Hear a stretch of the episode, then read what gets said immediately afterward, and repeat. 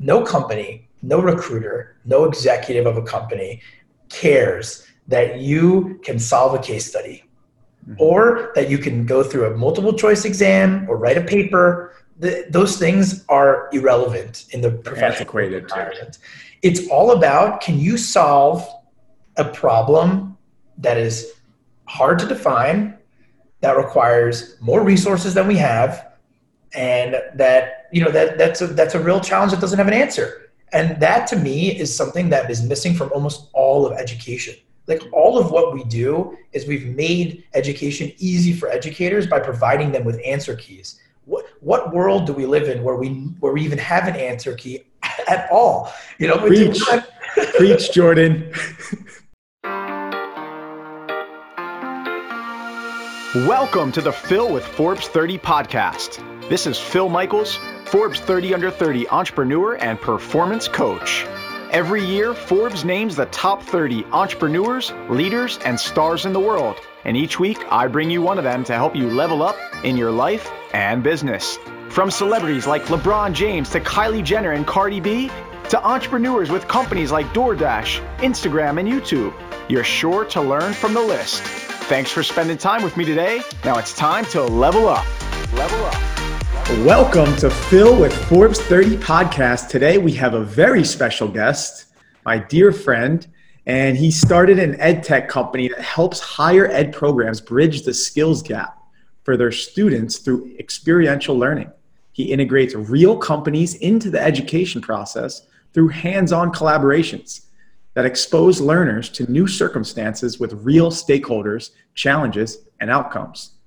His company, CapSource, makes experiential learning easy by helping educators match with companies and then design projects based on academic requirements. They have over 200 company partners to providing learning experiences to over 3,000 students at 50 different institutions around the globe, inc- including Fordham University, University of Texas at Dallas, the University of Illinois, and Notre Dame. Outside of work, my dear friend and guest is passionate about cooking, photography, mixology, travel, sailing, tennis, public speaking, and coaching and connecting with fellow entrepreneurs. Please welcome Jordan Levy. Thanks for having me, Phil. It's really great to be with you here today. Very excited to have you here. It's my pleasure. Welcome, Jordan. Jordan and I met in Israel originally, and we've had so many experiences since then we spent a lot of time together in Boston, stayed at my place. We, um, we even went to Amsterdam together at another Forbes event. We not only love Forbes, but we love traveling. So we found a lot to like together. And uh, now we get to meet again.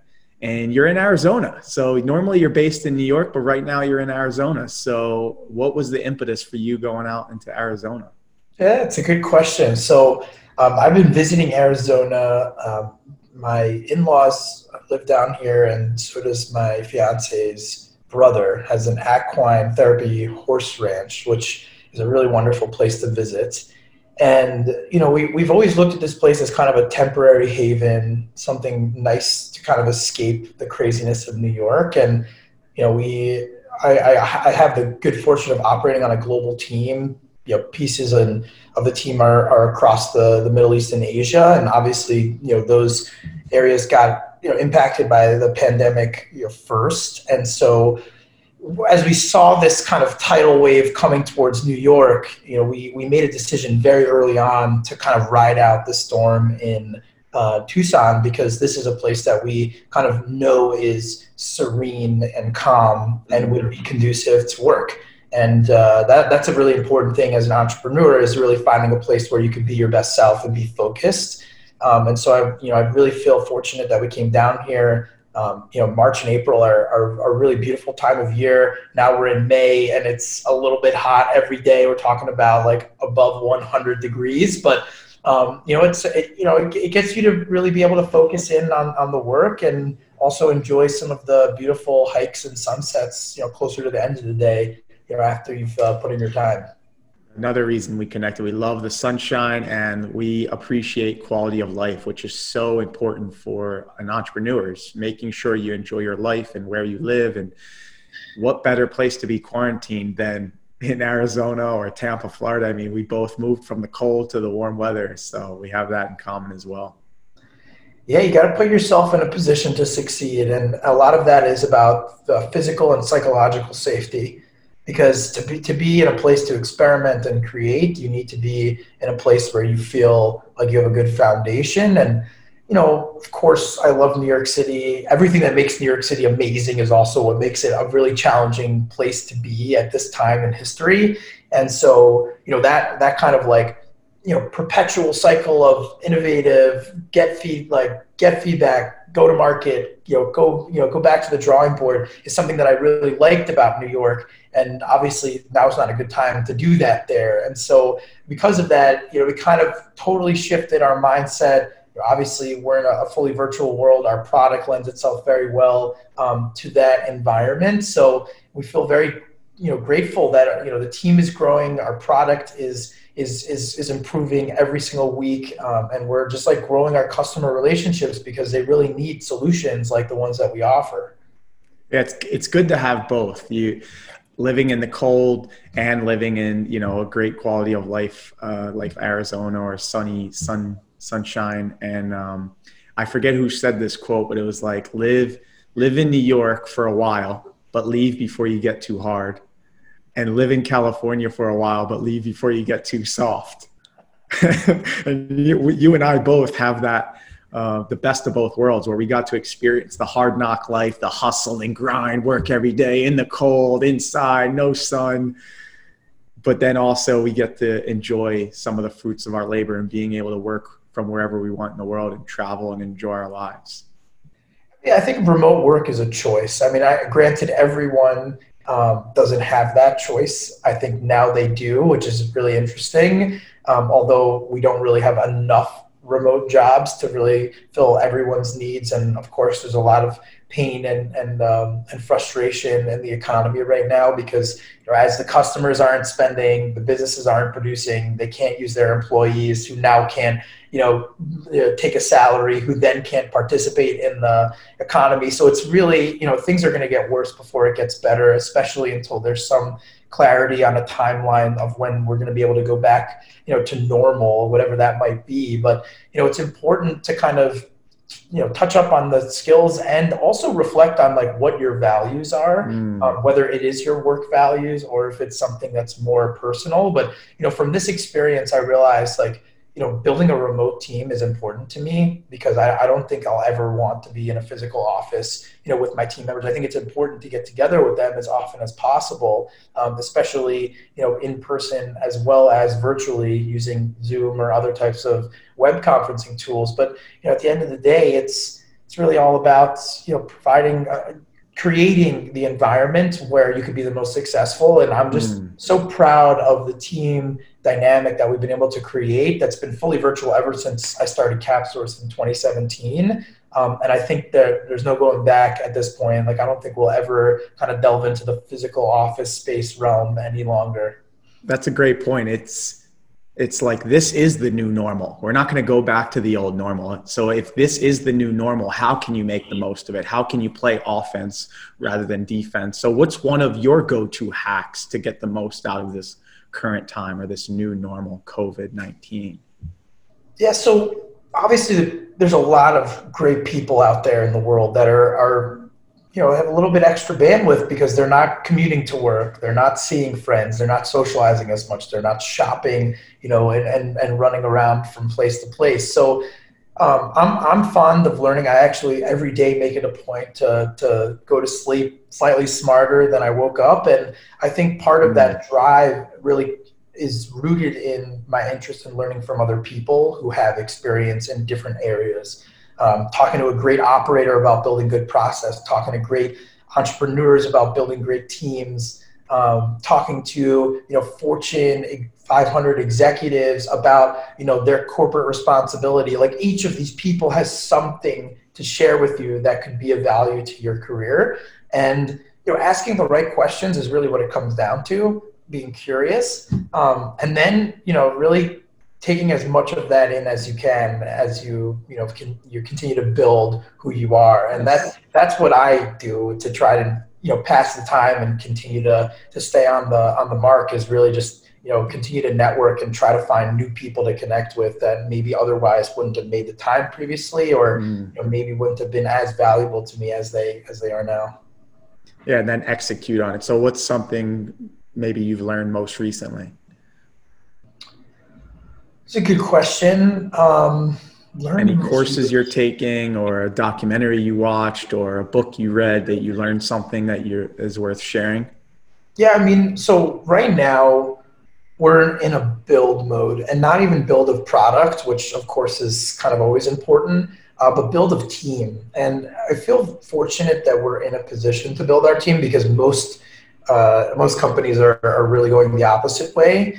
And we actually brought in a new team member, um, senior at the University of Michigan. Obviously, it's such a shame, you know, final you know stretch of your your four years of college kind of stolen from you. Who knows? you know, at this point, even if fall um, or spring next year will be in person. And, you know, to just see their mentality, glass half full, like, you know, doe-eyed, like, you know, new entrance to the professional mm. work environment, that's what gives me the energy to do what we do and to get excited about, you know, the world that, that we operate in. I'm, I'm always focused on the next gen, what they think, the tools they're using, what gets them excited. And I think that's very important for companies yes. to continue to stay on the ball. So I've learned from this new team member. Her name is Sherry Lee. Um, she, we brought her in as an operations manager.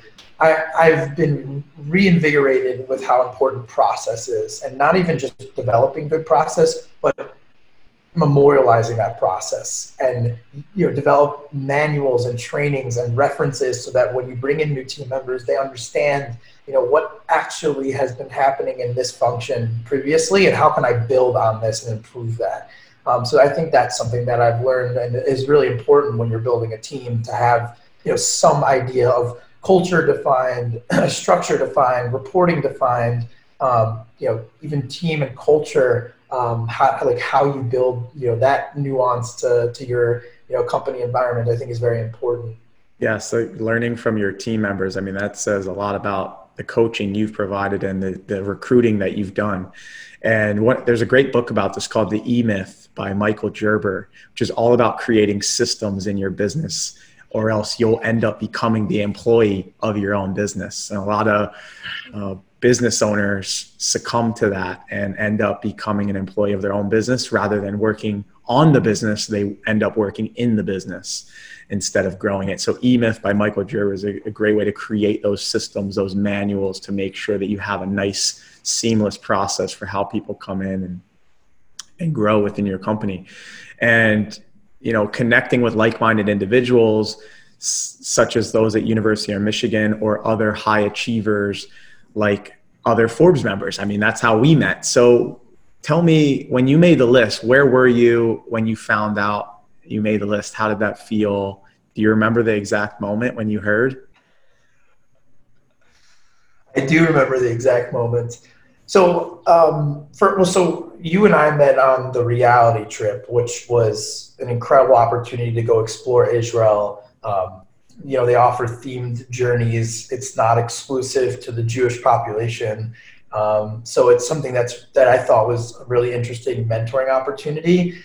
Um, so that point, the first when I went on my first journey, which was the year before you and I went to Israel together, because I had facilitated yes. your experience, um, was actually a, a big chapter of transition for me, mainly because the company that I got awarded Forbes recognition for, I had actually left um, literally two weeks after we got the, the notification about Forbes. And I had already been kind of on a transition out plan um, from about about a month, month and a half earlier.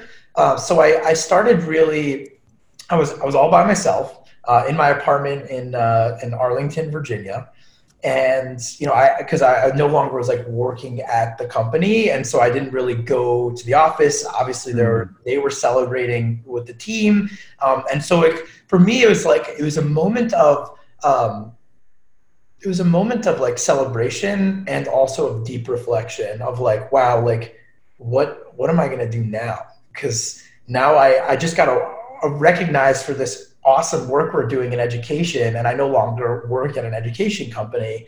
And I didn't really have a clue of what I wanted to do concretely until I went on that that journey through Israel. And you know, we were in an environment. Um, at least on my my trip was 50 individuals. You know, for us, your trip was 90, so that was even more uh, of you know high power individuals all in one place, kind of you know synergizing and and uh, and coming up with you know great conversation. But um, during my first journey, you know, I really just opened up to folks and was like, hey, like here's where I'm at in my career. Like here's my areas of uncertainty. Here's the questions uh, about you know me as an individual and as a leader. Can I continue to do this and continue to to try and build something you know now again from scratch after having gotten this far?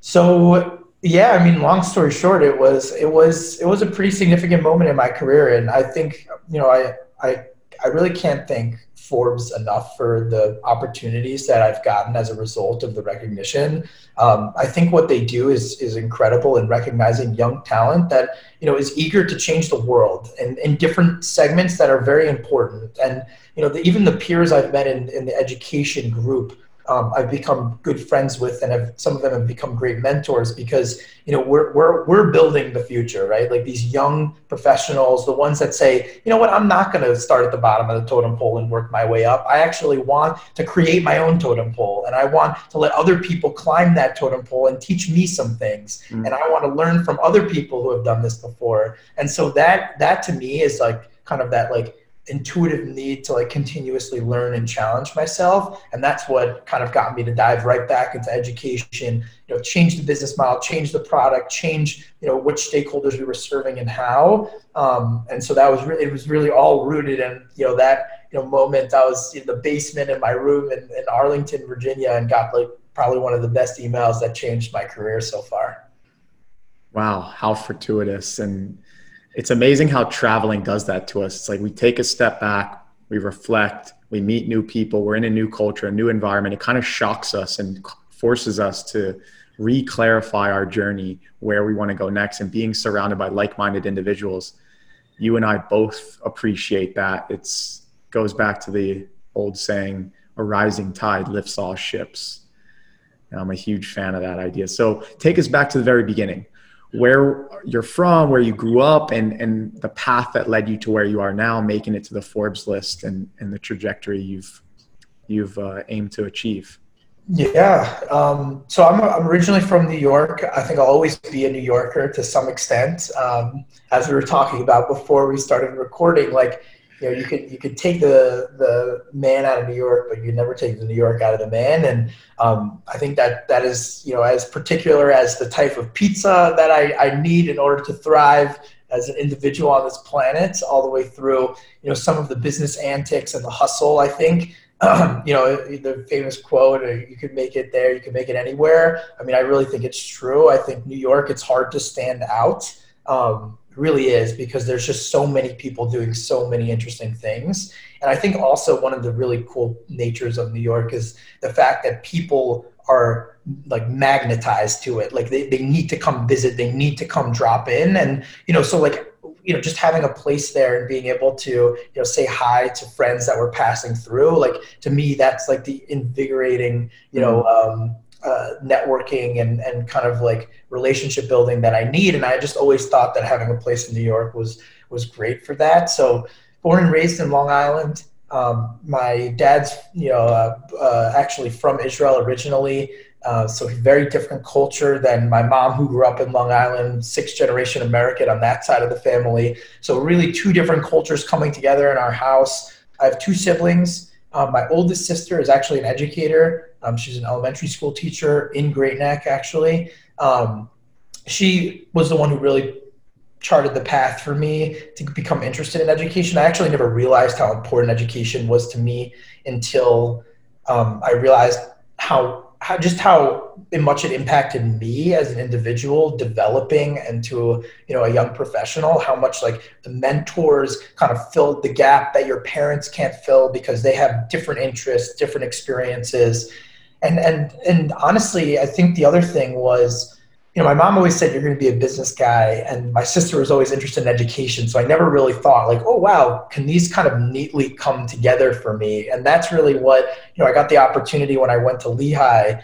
um, to to study entrepreneurship. I was also studying accounting and finance, which is what led to you know creating my first business, which was a, a company I started as a senior in college called Real Time Cases and that experience was probably the most meaningful learning experience for me going through declaring my major as accounting and finance having no clue what that professional uh, work environment would be like you know earning my way into kpmg as an intern and then recognizing very quickly that environment that field that industry that was totally not right for me. And it got me really um, frustrated, but also opportunistic that like maybe there is a better way to expose students to the world um, mm-hmm. while they're still students, rather than waiting until they you know truck through several hundred thousand dollars of education tuition and realize at the end that they never got a chance to really chase that passion and they were just going through the motions of whatever homework and class you know work was required of them so um, you know, there's a whole story about the journey from, you know, how we created our first product and went to each of our professors to get feedback and ask, hey, why are you using textbooks and not challenges from real companies? And it came down to you can't buy, you know, a challenge from a real company. And I said, mm. what if you can? And that's really what what started real-time cases and my whole um, you know dip into this world of experiential learning which has been a roller coaster ride of highs and lows but you know certainly something that i'm extremely proud of uh, to date. So you were you saw it from the academic education side firsthand then you saw it from the kpmg side business side and you were like why can't we close this gap between academia and real life cases real challenges that you're going to face? Because it seems like a lot of people would argue that there's such a difference between what you're doing in the classroom versus what you're actually going to be doing in real life work in your career. So, how do you bridge that gap? How does CapSource do that? How do you find the challenges and then walk me through how it works? Yeah. So, the first thing that's important to think about when you're when you're kind of reflecting on your college experience or or even kind of creating a sense of um, of hope for your children that will be going to college is you know what do you really want them to get out of that experience right? So it's you know it's a four years of like intermediary kind of transitioning between an environment where you know you're living with your parents usually you know everything is kind of mapped out for you to an environment where some of those like those uh, those those safety nets and and um, and structure is taken out and now you have some free time to get creative and you know for me what i thought was missing was you know really the opportunity to to get out to the world and mm. solve problems and use that as an opportunity to reflect on what skills I liked using, what problems I like to solve, um, the types of, of people I wanted to work with. Um, so I think that's really what's what's the root of experiential learning is empowering students to be in a position to solve real problems um, and and really just like exist in the current environment. You know, one of the reject you know obviously all all entrepreneurs are you know start in the sales department and then they work their way around as you know the sales start coming through the door so you know i've, I've probably spoken to thousands of educators at this point and one of the key like rejections that we always get is you know is it really the school's responsibility to train you for your career um, mm. and so i always like i'm like you know if you ask the students that question i think the answer is like obviously yes so so why the disparity there and then the other question is like if we're if we're the other rejection rather is if we're if we're trying to train students to solve the problems of tomorrow, why would we want them to work on the problems of today? Mm. And I always laugh at that because I'm like, how can you ask somebody to understand a problem of tomorrow if they don't understand the problem of today? And so that's what we do is we really go to companies and we ask them for a challenge for the students to work on. That's a problem that they're experiencing today. It might not be a problem, you know, in the in the nature of like, hey, we're losing money or we are losing customers and we need help um, you know, fixing that problem, it might actually be an opportunity where it's like, hey, we're looking to go into a new market or thinking about, you know, a new product and we want to get feedback from, you know, new and prospective customers. And putting students in a position to talk to, you know, customers, talk to, you know, business leaders about the business model, about the product, about the industry that they operate in starts to create a constellation of reference we call them reference worthy experience, but of just references, right? I understand now when someone says, you know, who are your biggest competitors, what they mean. Like, what is a mm-hmm. competitor? Why is it important to know what that is, right? For the company that you're working with. Or what are some of the nuances that go into building products? And so that's to me what, what experiential learning is all about is really creating a case study, a real up to date live case study about a challenge or opportunity that exists within a business environment asking one of their key leaders to mentor the students and then ultimately giving the students enough flexibility and freedom to come up with some cool ideas, but enough structure to ensure that they're set up for success. Wow. So they're getting mentoring too, they're getting coaching, and they're getting to apply what they're learning in the classroom in real life for a real company that could potentially add value or provide a benefit for that company. And so you go to the company, you say, here's a challenge, and the challenge isn't just oh, we're losing money. Can you help solve that problem? It's more innovative, like, hey, we're thinking about launching this new market or uh, creating a product line extension. How can you help us do that? So the students getting to see how do these companies think about innovation or research and development r&d and and then apply maybe some of the principles or fundamentals they're learning in the classroom so they're actually uh, effectively applying what they're learning in the class yeah, I mean, there. So one of the things you mentioned that, uh, like, I always love talking about is like this concept of mentoring, right?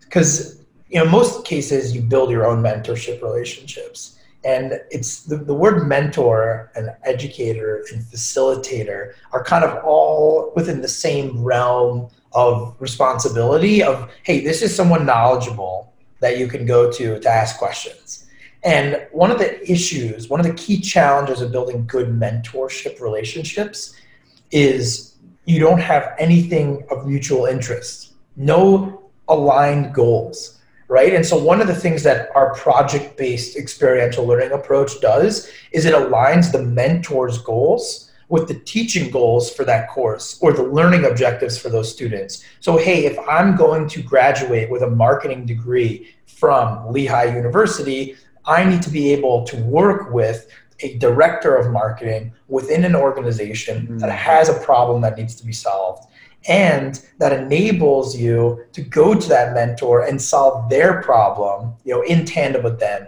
which is very different than how most mentorship relationships are are budded because i think most of them start from an area of similarity but not an area of, of mutual interest and goals and so i think if you can expedite identifying how to get that buy-in from the mentor or buy-in from the mentee and really aligning that as a, as a set of goals. I think that's really what leads to the most powerful learning experiences as you know as you move from you know one stage of, of life to the other and then hopefully these mentors kind of grow with you. So those you're are aligning yeah you're aligning the incentives of not only the academic institution the student but also the company and they're all working in tandem together. And it sounds like, from what you're telling me, this is a no brainer. Every academic institution should be signed up because your students that go through this program are going to be more equipped, more well equipped for the real world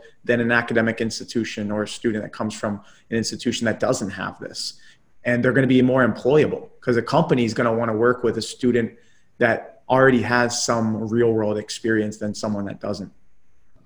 Yeah, so our we we published this thing called the experiential learning framework, and honestly, this is something I encourage anyone who's building a business to do: is codify what you're doing, whether it's a value proposition or product philosophy, or just you know, for us, it's it's our our learning pedagogy. Um, and so, you know, we always talk about the idea of using soft skills like communication, collaboration, critical thinking, creativity, in addition to technical skills, which could be everything from using Microsoft Teams or Slack or Asana or um, you know uh, hard skills, right? um, to develop real outcomes for real stakeholders who can provide real feedback so that you can walk away with, and this is the key part, reference worthy experience. That's what makes our programs more powerful for students than anything they can get in a traditional classroom environment. No company, no recruiter, no executive of a company cares that you can solve a case study mm-hmm. or that you can go through a multiple choice exam or write a paper. The, those things are irrelevant in the professional environment. It's all about can you solve a problem that is hard to define, that requires more resources than we have, and that you know that that's a that's a real challenge that doesn't have an answer. And that to me is something that is missing from almost all of education. Like all of what we do is we've made education easy for educators by providing them with answer keys. What what world do we live in where we where we even have an answer key at all? You know, preach, preach, Jordan, preach. I, I, I totally agree with you. It, education needs to be disrupted. It is antiquated. It needs someone like you and your your team to come in and really shock the system so they can level up, and everyone wins. That's the best part. Everyone wins, and it, you'll have a modern day version of that um, for hopefully after this uh, crazy time, and this will be the new norm. This CapSource is taking over. So tell me about these objections these failures or obstacles challenges. How did you overcome them? Like give me an example of one that uh, helped lead to your success or looked like a failure but set you up for later success. Yeah i mean so education is a very different product category than most because it actually takes so long to integrate new learning techniques into a curriculum because you have to convince someone to try it. And then after they've tried it, it actually takes a very long time to prove that it worked, mm-hmm. right? So, like, our value proposition is we could prepare students better for their careers. Well, we work with freshmen at Northern Illinois University. So, how long does it take to prove that this particular experience is going to actually benefit them by the time they're seniors graduating to enter the workforce or maybe even juniors you know looking for internships right? And so that that whole concept is one of the main things that has always been a challenge for education companies and why you never see this viral growth of business. There's there's a couple exceptions to that of course. One that comes to mind is trilogy education. They built boot camps for uh, higher ed institutions that wanted to teach students how to code. And obviously, all these boot camps were like growing and coming up with these cool business models, revenue share agreements, and um, or uh, the income share agreements rather. And you know, the, the schools kind of got jealous and said, "Damn, we're going to lose all the computer science students if, mm-hmm. if we mm. can't attract them to our program." So Trilogy came along and said, "We can give you a boot camp." And you know, the thing that was really cool about their model, um, not only is that they were able to help the schools create these programs, but then they were also able to help the schools recruit the students and graduate the students and, and really ensure that they had jobs afterwards. So we we use those types of organizations as, as a beacon of what we're trying to recreate. Of course, I mean, I think any business, any industry is full of rejection um, not even just objections, but rejection flat out. Um, it's full, I mean, you're going to come across rude people um, that really just like don't deliver feedback very well, um, and just like you know, you have to just like kind of get up, you know, brush it off, and and keep running. I mean, not even just like heading in the, the, the direction, but like you know, whatever is is uh, is is is bogging you down, you got to just get through it because you know someone else will and someone else will come out the other end of you got to be willing to hear a lot of no's because all you need is one yes but you are going to hear a lot of no's. I forget who said this but it said success is just moving from one failure to the next without losing enthusiasm or motivation. I love that quote. And and you know, I guess the the so one of the things that we've had trouble with, candidly, is you know the, the, education institutions don't really know what they want or how they want to solve this problem. And obviously, we're one vendor with one methodology and one way of doing things. And so, you know, we've lost customers. Of course, we have. Um, and so every time we lose one, or every time our contract value goes from you know 100,000 to 50,000 to 20,000 because the schools are changing the way that they want to build these programs. It gets us, you know, of course, there's two ways to respond, right? Of course, there's the, the natural tendency to be like, gosh, so what did we do wrong? Like, how can we avoid this mistake in the future? Which is, of course, important in terms of reflection. But I think what we do is we look at the product and we say, okay, how can we improve the way that we're doing things so that we can have more staying power, a larger lifetime value. Um, and so, you know, for us, it's, you know, it's really just about continuing to try and do great work because at the end of the day, our mission is to help students prepare for the future of work. And so, yes. as long as we stay true to that mission, I think we'll continue to have customers. And I think our model is all about being flexible with the institutions and letting them decide hey, this is the way that we want to do experiential learning. This is what, what our unique experiential learning is all about. And so, we provide that freedom and flexibility and also try to make it easier you know, for the program directors and educators. Yeah, because you, you have a problem of you got to make it easy enough to onboard them so it doesn't feel like a huge burden because education institutions are getting bombarded with requests and they are probably having to say no to a lot of institutions or companies that are coming to talk to them. So um, you have kind of two angles you play as like the short term instant gratification you need to give them to say hey like look at these results. It's working very quickly. But you also have long term gratification which is like look this freshman going back to your point at northern illinois four years later, look, he got the job that he wanted, and it actually was the experiential learning he had in the beginning. So imagine someone, I'm sure the audience who's in education would want to know from you what advice would you give to someone who wants to enter this industry, wants to get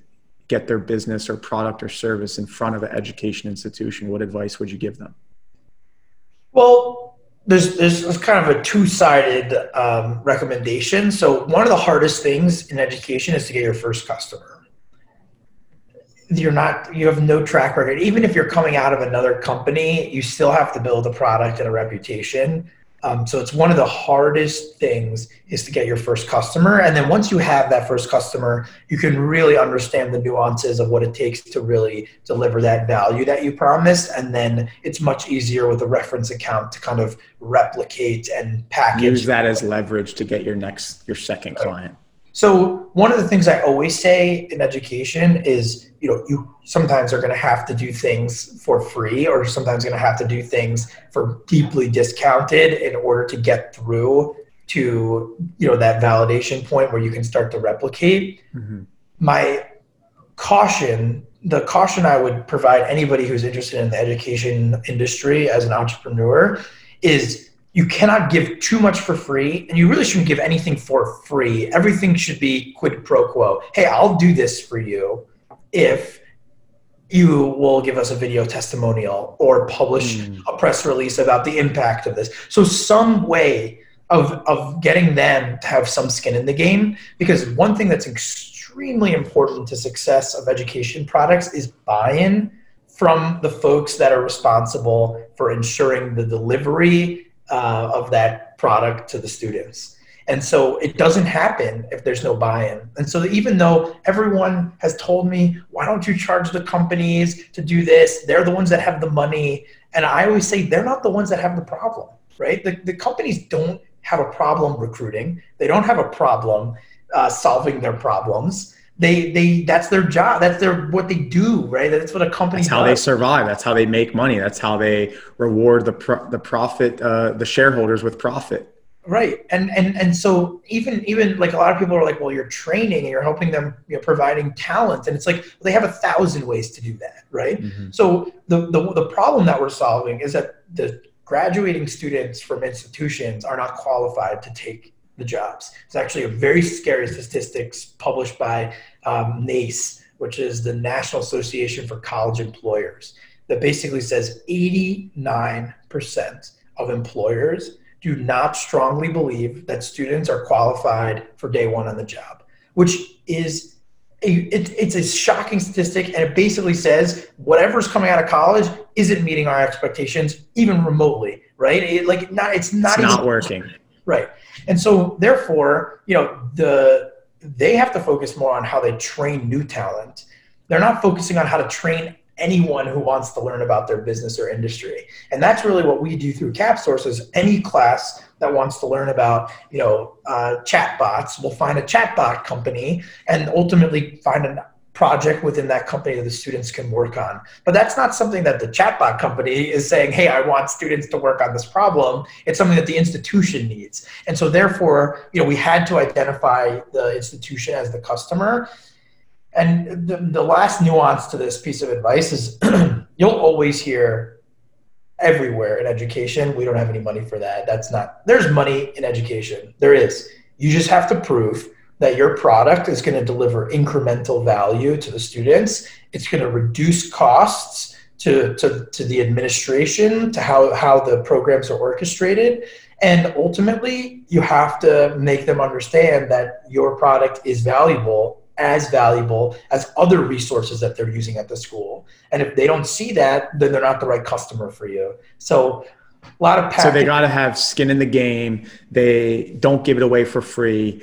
Um, I'm, I'm a huge believer of that. There there needs to be skin in the game. People pay attention to what they pay for. And that might be a value exchange. It doesn't necessarily need to be monetarily, but there needs to be some type of skin in the game. I'm I'm a huge believer in that, and you know you're you need to show that there's a return on investment. There's an incremental value being produced. So whether it's lower attrition rates, lower dropout rates, their students are more employable, more students from high school are attracted to joining that higher ed institution, whatever it may be, you need to show some type of return on investment. That makes sense. So um, thinking about that hustle of how you go about getting into that industry what's something scrappy you did to hustle that maybe you couldn't reveal in the very beginning when you're first starting the company because it was so scrappy but now uh, you can reveal. Like an example of this is reddit faked their first 100 users to get their uh, investment from paul graham pg they they named their first 100 users after furniture and video game characters. What's something you did that was scrappy to hustle and get your uh, startup to where it is now?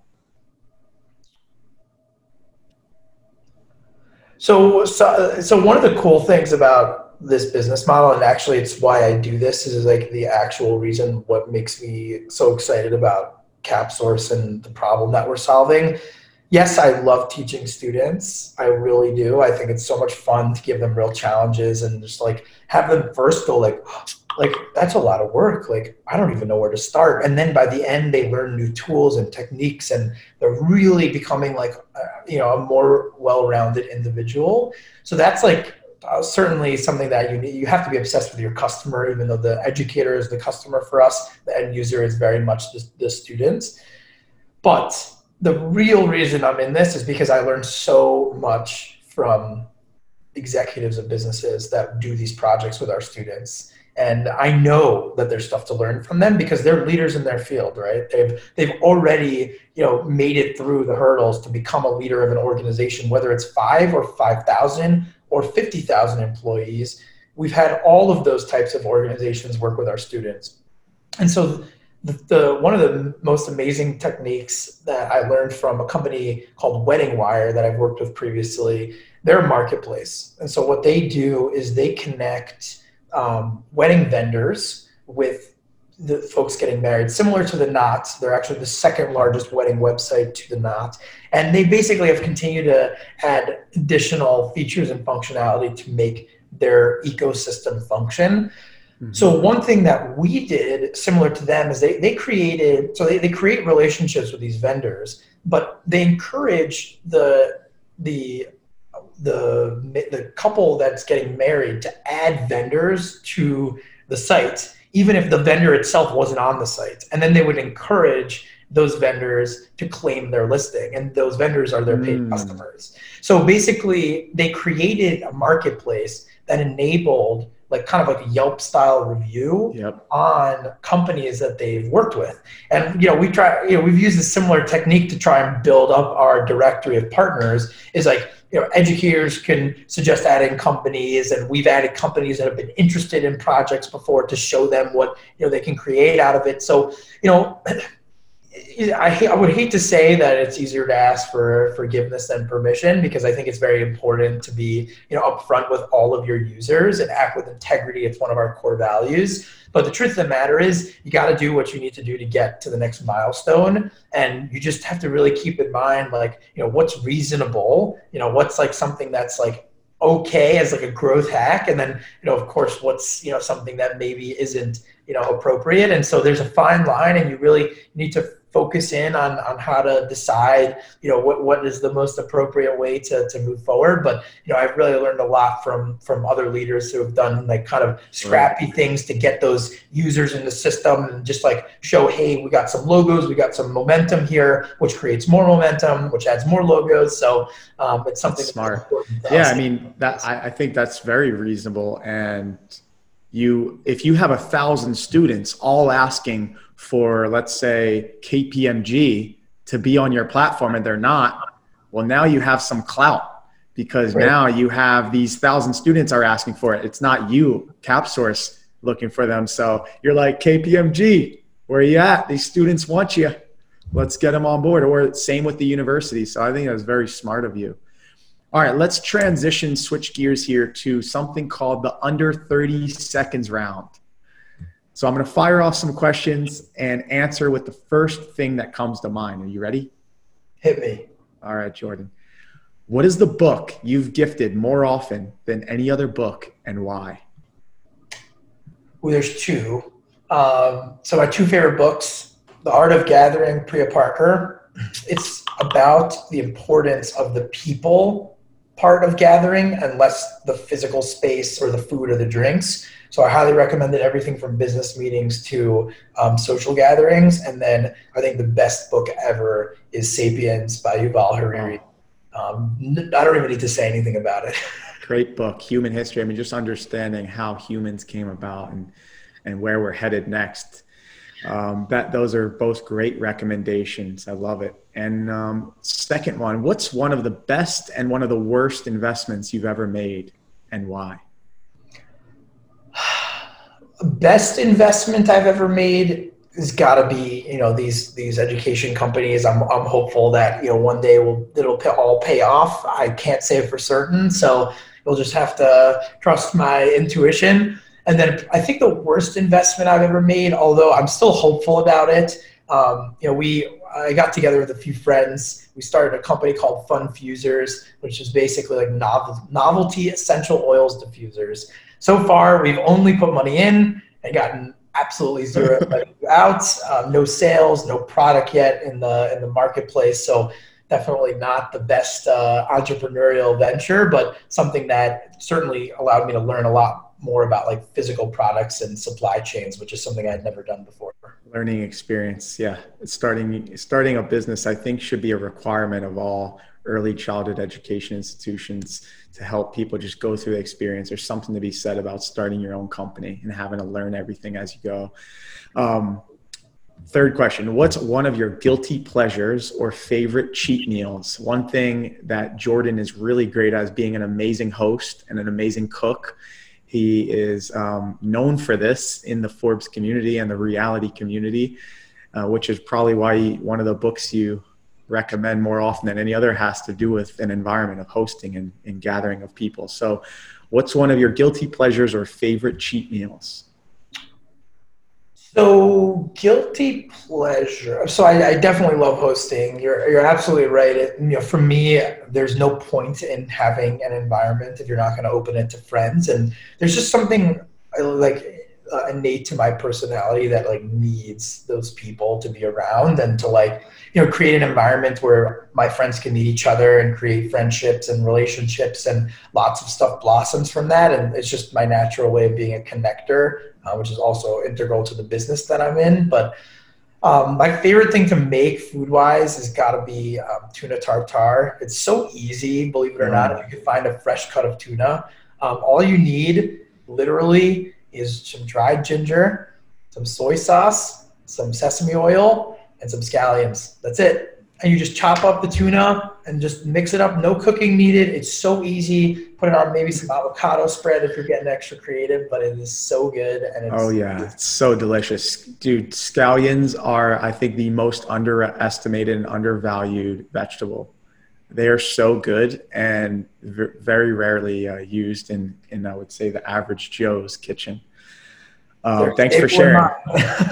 I, I, use it. I put them on everything. oh, I believe like, it. Right but you're above average, and you're a super connector and super host, so that's expected of you. All right, number four, second to last. Pretend you won the Peter Thiel Fellowship, and you were going to get money to start a business rather than go to college. Where would you start in starting that business? Was the very first thing you would do? if I had won it before I went to college. If you got the money before you were going to go to college and you were going to get that money to start a business instead of going to college, what's the first thing you would do? I think the, the only way to like think about entrepreneurial ventures is like you have to be obsessed with the change you're trying to make in the world. And so I didn't actually know that education was of interest to me until I went to Lehigh, went through that experience. And I really, I had a great experience. I really did. I think, you know, I learned so much. I became who I am. I met my first team of co-founders from being at Lehigh and plenty of mentors. I'm still involved um, as, as a head of an alumni association for the school. So I, I don't think I would recommend not going to college. I think you know it's really tough decision for students to make now that they're going you know into freshman year potentially of a virtual year. Um, so I, you know I, I don't know exactly what i would recommend at this juncture but i don't i don't think um, I think you can create a business in school. I would never recommend not going to school. There's plenty of time in school to come up with ways uh, of making money, whether it's side hustles or real business. I don't think I would have been able to build a real business if I had done that. Um, I think I probably would have built like a small side hustle type uh, company and school. had a simple product. Um, so I think you know I'm trying to build an enterprise. It's very different low and slow for me, but something that I really think longer term will grow if we continue to do great work. So I know that really is a longer answer than you signed up for, but the best I can do. Oh, it was good. And uh, all right, last one. What's something you never knew you needed? An example is a pop socket on the phone. I, uh, my buddy Jake recommended this, and he's like, try it out for a week. And if you don't like it, take it off. And I can't believe I used an iPhone like, how did I use an iPhone before the pop socket? So, what's something you never knew you needed?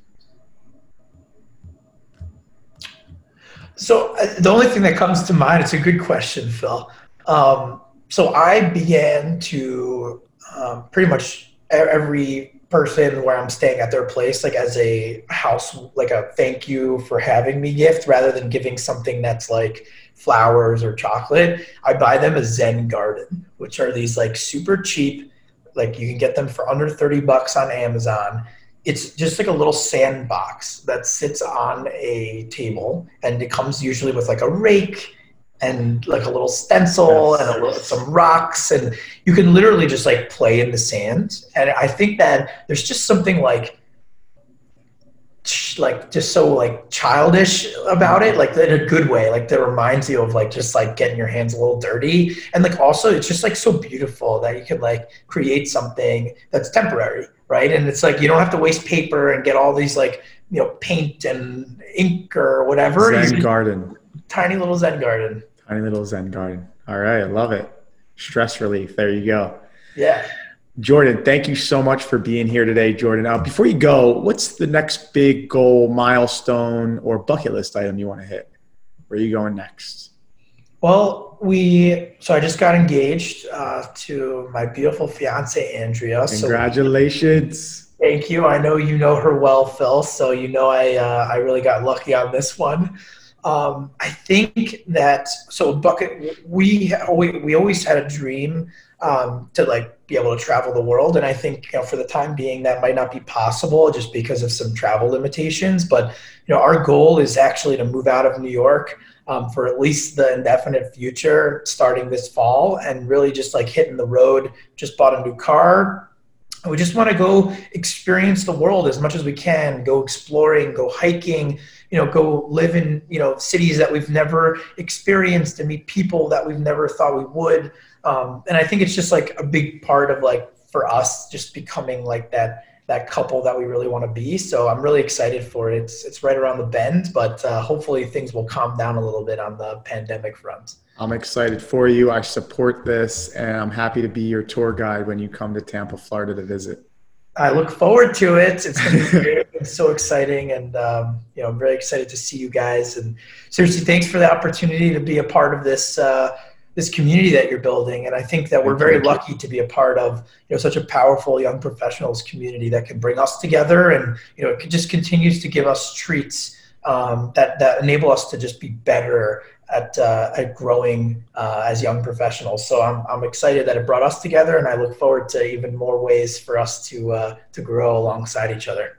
Thanks, Jordan. Now I know you want people to find out, like if you're an educator right now and they want to get involved, or they're a company or a student that's already in school and they're listening and they want to know, well, how do I get my school to have CapSource? Or if I'm a company, I'm a head of HR, like what's the dis- who's the decision maker at at the institution and the company that you would talk to, and two, um, how do they get a hold of you? Yeah, so we work with um, uh, any type of institution. It could be, you know, associate degree programs in community colleges, all the way through um, top tier research institutions. So there's really, you know, the type of education is relevant to any student. We've worked with high school all the way through graduate programs. Um, also, pretty much any major, especially if you want them to understand how that major actually applies to some industry categories, even if you're a liberal arts and want to work with nonprofits. So, um, best way to get in touch with us, capsource.net.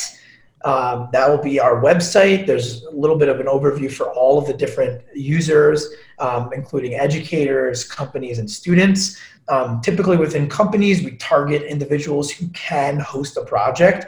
Actually, often not an HR department because it is not uh, a recruitment initiative. It's actually like you know junior consultants coming in to do a project. So if we want to do a marketing project, we got to talk to someone that's manager, director, VP in the marketing department.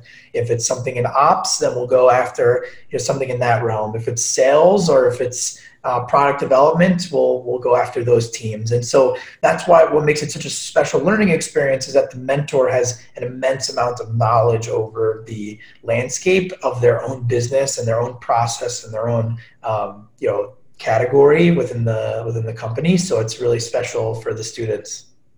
That's awesome. Thanks for sharing. And now, if people want to go and learn about how to make the best tuna tartare or they want to learn more about Jordan and, and witness your journey across the US, where do they go to connect with you directly?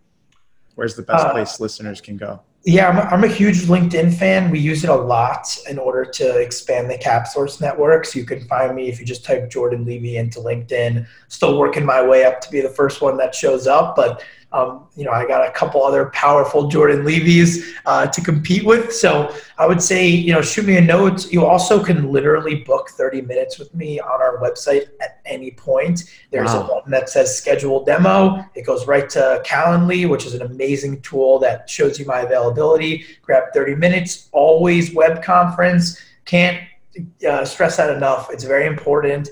Have your camera on even when they don't. You got, you know, you're trying to be the best uh, version of yourself and you got to show your face in order to do that. Even if it's not your prettiest day it's very important to building new relationships. So i highly recommend you know just having a, a standard web conference link uh, and being as available as you can be especially if you're an entrepreneur. That face-to-face interactions even more important now that everyone's uh, quarantined. So great. Please go connect with jordan levy and help him move up the ranks on LinkedIn. So he becomes the first that is uh, listed at the top. Thank you, ladies and gentlemen, for being here today. We learned about how to make the best tuna tartar, how to break into the education institution industry, uh, growth hacking your way to get customers on your marketplace. I hope this episode helped you as much as it helped me. Have an amazing day, and thank you so much, Jordan. Thank you, Phil. This was really a lot of fun, and I wish you the best of luck with this. I think you're an incredible interviewer, and I think your viewers and listeners will really have a great time, you know, learning from the folks that you bring on. Thanks, Jordan. Talk soon. You too, Bye. buddy. Thanks for joining us today. I hope this episode helped you as much as it helped me. Who do you think would benefit from hearing it? You can make an impact on their life by sharing it now. Before you go, I encourage you to tell us your favorite part of the episode in the review section.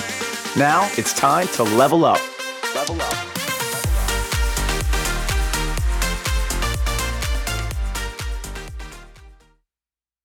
This podcast is a part of the C Suite Radio Network. For more top business podcasts, visit c-suiteradio.com.